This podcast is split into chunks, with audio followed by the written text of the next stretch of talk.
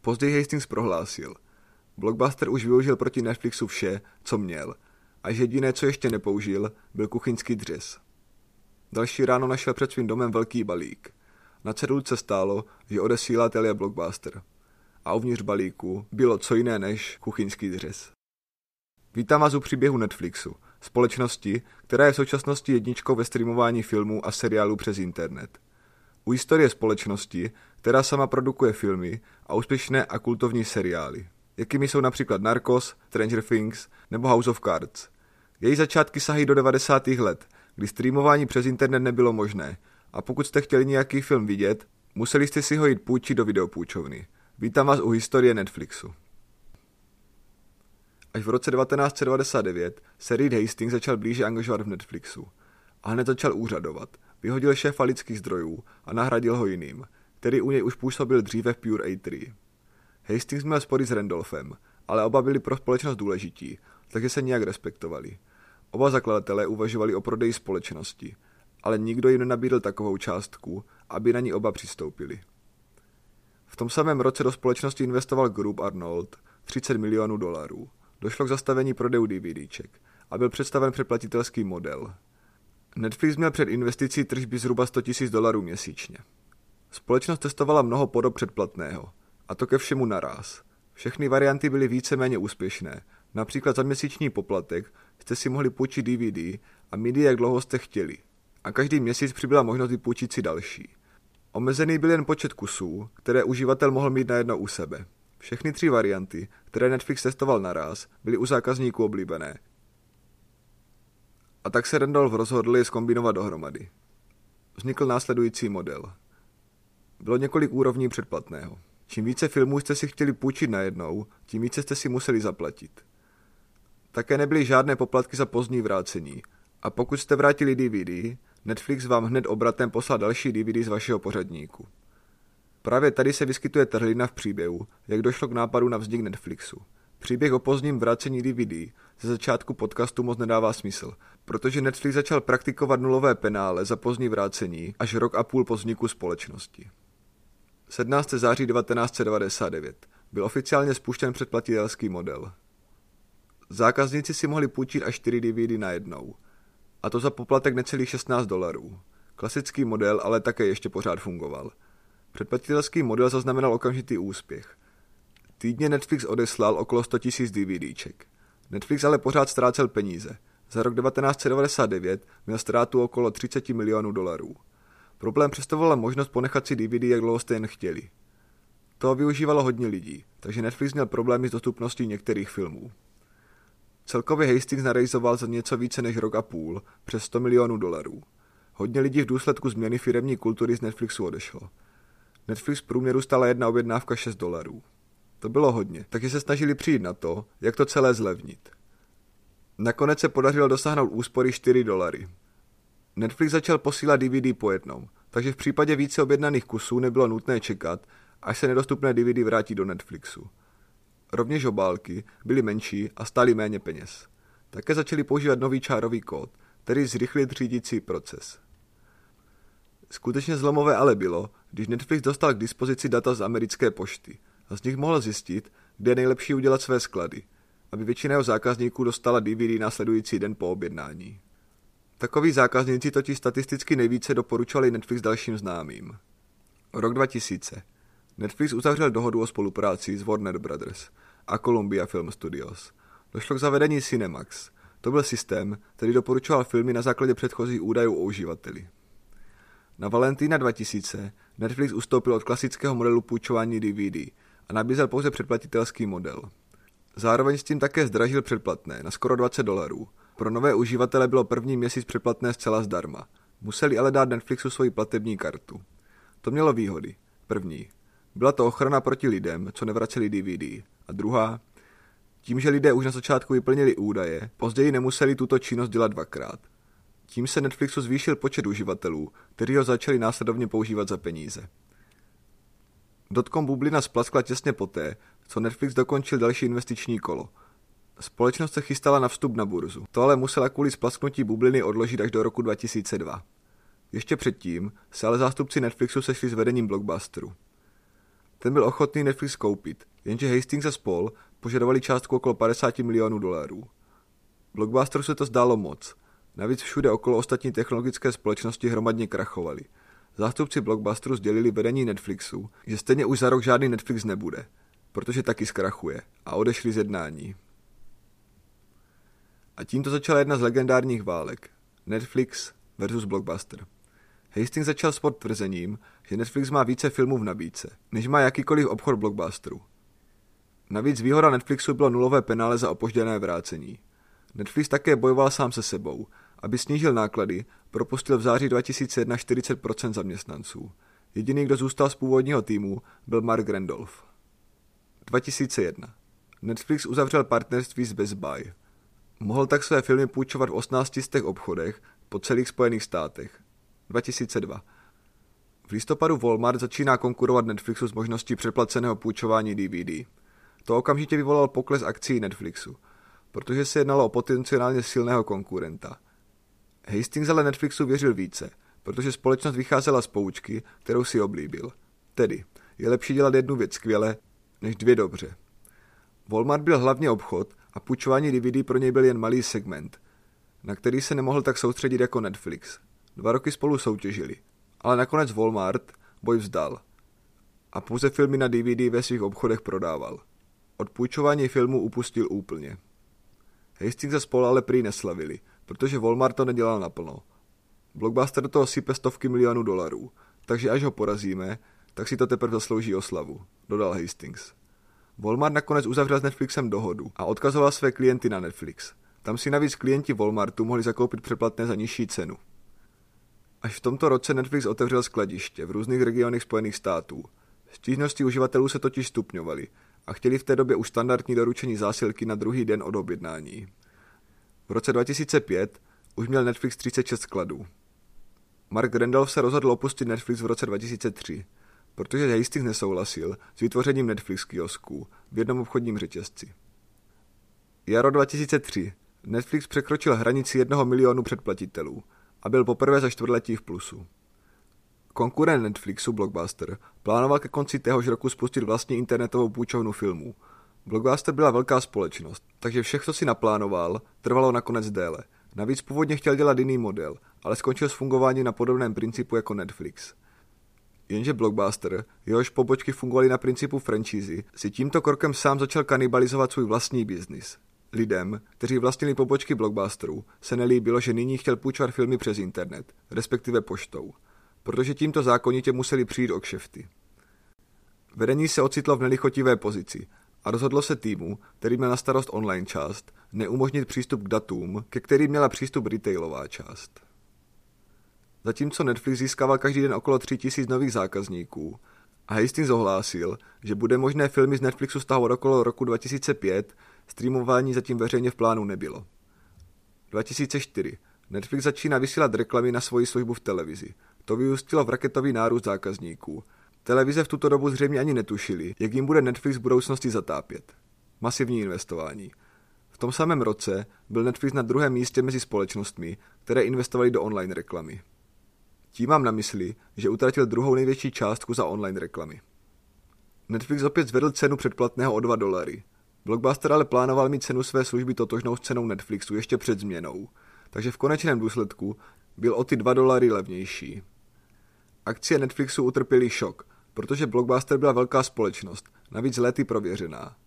Blockbusteru nešlo nutně o to vyhrát válku. Stačilo, když by vydržel tak dlouho, že by Netflix krachoval. Poté by zůstal sám a mohl by si s cenou manipulovat podle sebe. Netflix zrázu ztratil okolo 60% své tržní hodnoty. A jako by to nestačilo. Začalo se proslýchat, že Amazon se chystá vydat svou vlastní verzi videopůjčovny, také fungující přes poštu. Netflix okamžitě zareagoval snížením ceny na co nejmenší možnou částku 17 dolarů a 99 centů. Zatímco se Blockbuster dal pokoušel vést cenovou válku, při které těžce krvácel, vedení Netflixu ale zachovalo chladnou hlavu a dál už nesnižovalo cenu předplatného. Na konci roku 2005 měl Netflix profitabilní 3 ze 4 trimestrů a spustil prodej digitálních verzí filmu.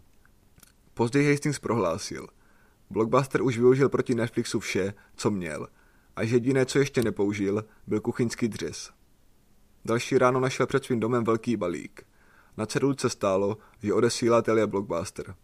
A uvnitř balíku bylo co jiné než kuchyňský dřez. Stále jsme v roku 2005, kdy každý den ve Spojených státech projde rukama pracovníků pošty milion rudých obálek s logem Netflixu. Tolik filmů si lidé každý den půjčují. Očekávaný obrat v tomto roce byl 687 milionů dolarů. Pro Netflix zpočátku existovaly tři typy zákazníků. První. Ti, co měli Netflix kvůli pohodlnosti. Druzí, filmoví nadšenci, kteří chtějí na Netflixu zhlédnout různé žánry, bez ohledu na jejich původ a rozpočet. Třetí skupinu tvořili lidé, kteří chtěli sledovat hodně filmů za pouhých 18 dolarů měsíčně. Tolik totiž už v roce 2005 stálo předplatné. Všechny tyto tři skupiny chtěl Netflix a potažmo Hastings vždy naplno uspokojit. Co se týká algoritmů, už v roce 2005 podle Hastings se dokázal Netflix určit s 10% odchylkou, zda se daný film bude danému uživateli líbit nebo ne. A tento vztah je oboustranný. Pokud Netflix doporučí uživateli takový film, který se mu bude líbit, tak se zvyšuje spokojenost uživatele a jeho retence. V té době, o které Hastings hovoří, byla roční průměrná retence předplatitelů 97%. Náklady na získání předplatitele byly mezi 3 a 4 dolary. Podle Hastingse byl příchod streamování videí přes internet nezadržitelný a Netflix toho chtěl využít. Netflix sice počítal, že DVD před sebou má ještě budoucnost a že společnost bude mít v tomto oboru před konkurencí náskok po dobu minimálně deseti let. Bylo ale nutné začít se dívat na streamování filmů jako na nevyhnutelnou alternativu, proto začal Netflix investovat 1 až 2% ročního obratu do možnosti stahování filmů. Mnoho podnikatelů by z takové razantní možné změny cítilo ohrožení.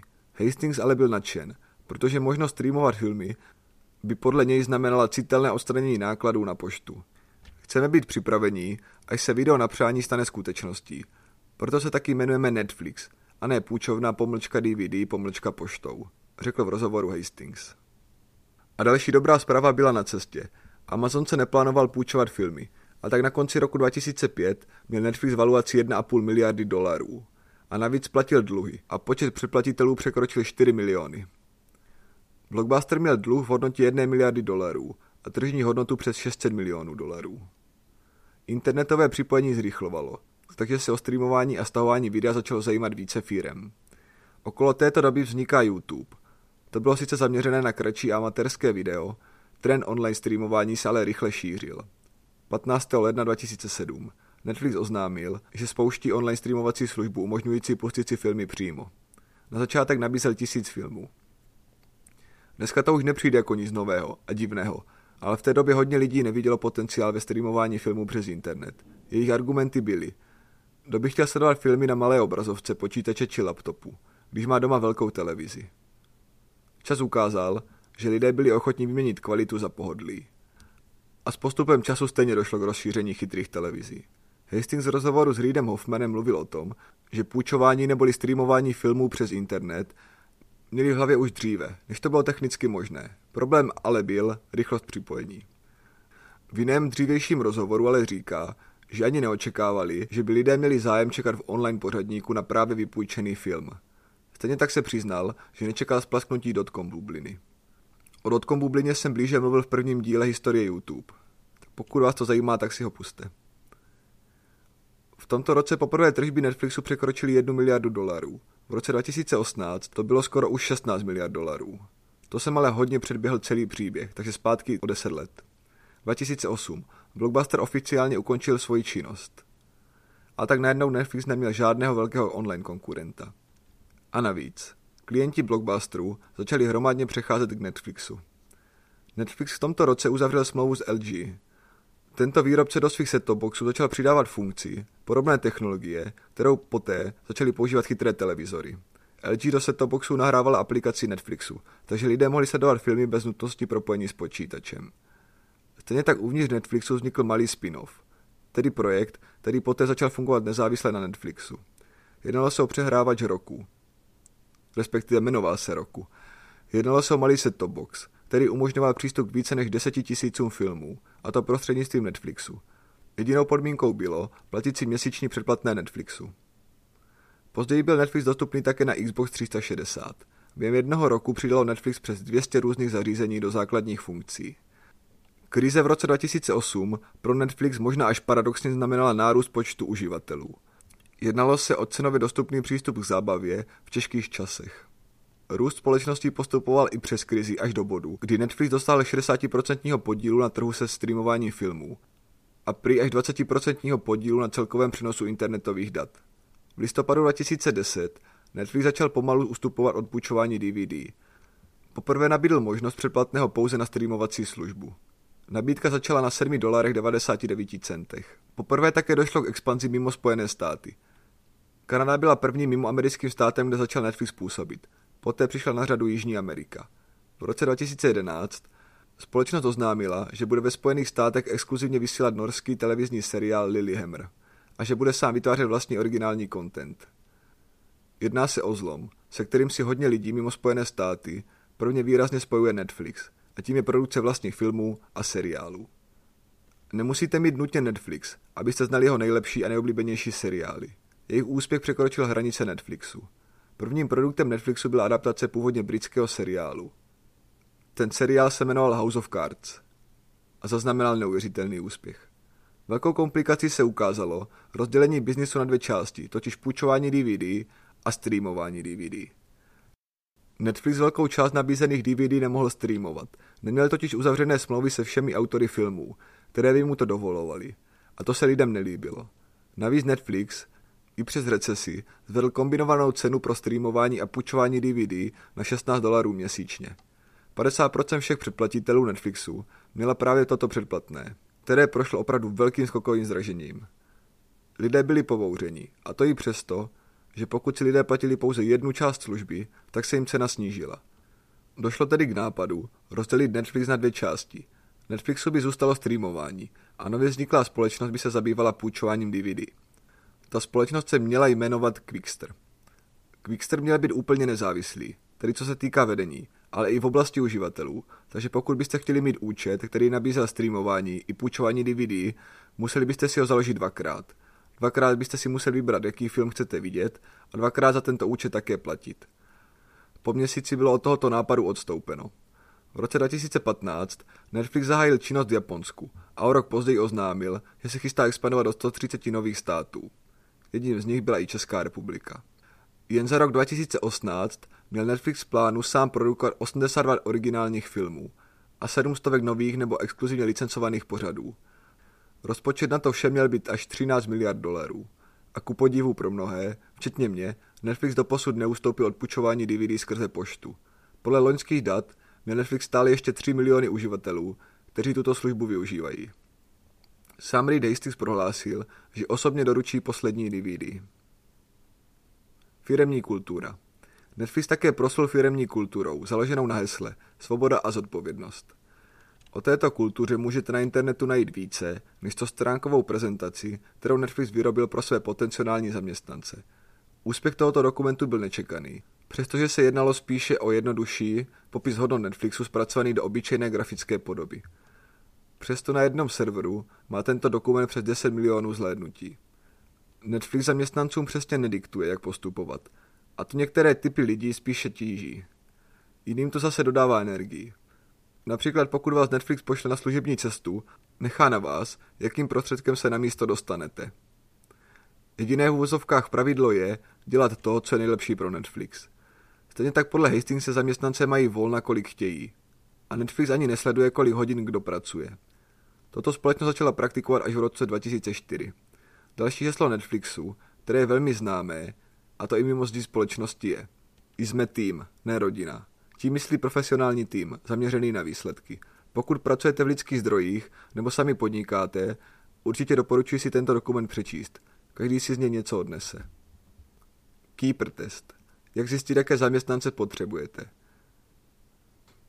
Kterého z mých lidí, myšleno podřízených, kdyby mi řekl, že za dva měsíce odejde pracovat do jiné společnosti na podobnou pozici, bych se skutečně snažil přemluvit, aby zůstal v Netflixu. Tak zní otázka tohoto testu.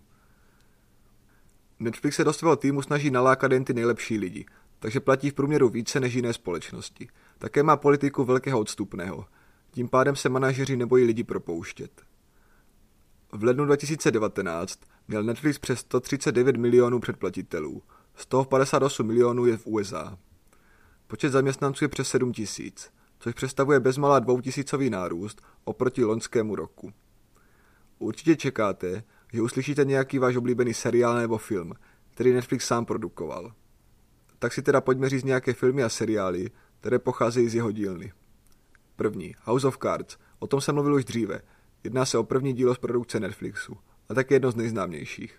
Další seriál, který se velmi uchytil, bylo Orange is the New Black. Narcos. Řekl bych, že se jedná o jeden z nejlepších a nejoblíbenějších seriálů vůbec. Stranger Things. Také velmi oblíbený seriál. A tak bych mohl pokračovat dále a dále. Z dokumentárních snímků stojí za zmínku například Making a Murder a také dokumentární film Icarus, který získal Oscara. To byl první Oscar pro Netflix. Těch pořadů je celá řada. Pokud máte pocit, že jsem na nějaký obzvlášť dobrý zapomněl, napište mi to do komentářů na Instagram. A to je vše o historii Netflixu. Pokud se vám podcast líbil, tak ho nezapomeňte ohodnotit, nebo napsat recenzi, nebo ho doporučit svým kamarádům a známým. Podcastu to hodně pomůže. Taky mě můžete sledovat na mých sociálních médiích, zejména na Instagramu, kam dávám nejčastěji příspěvky a další ukázky z toho, co bude následovat. Můžete si taky naštívit můj web www.krokykuspechu.cz Tam najdete k této epizodě bonusy, například ty screenshoty a tak dále. Pokud jste podcast poslouchali ze svého počítače, tak se můžete také stáhnout do svého mobilu, a to ať už přes iTunes nebo přes další aplikace, jako je Stitcher nebo tak dále.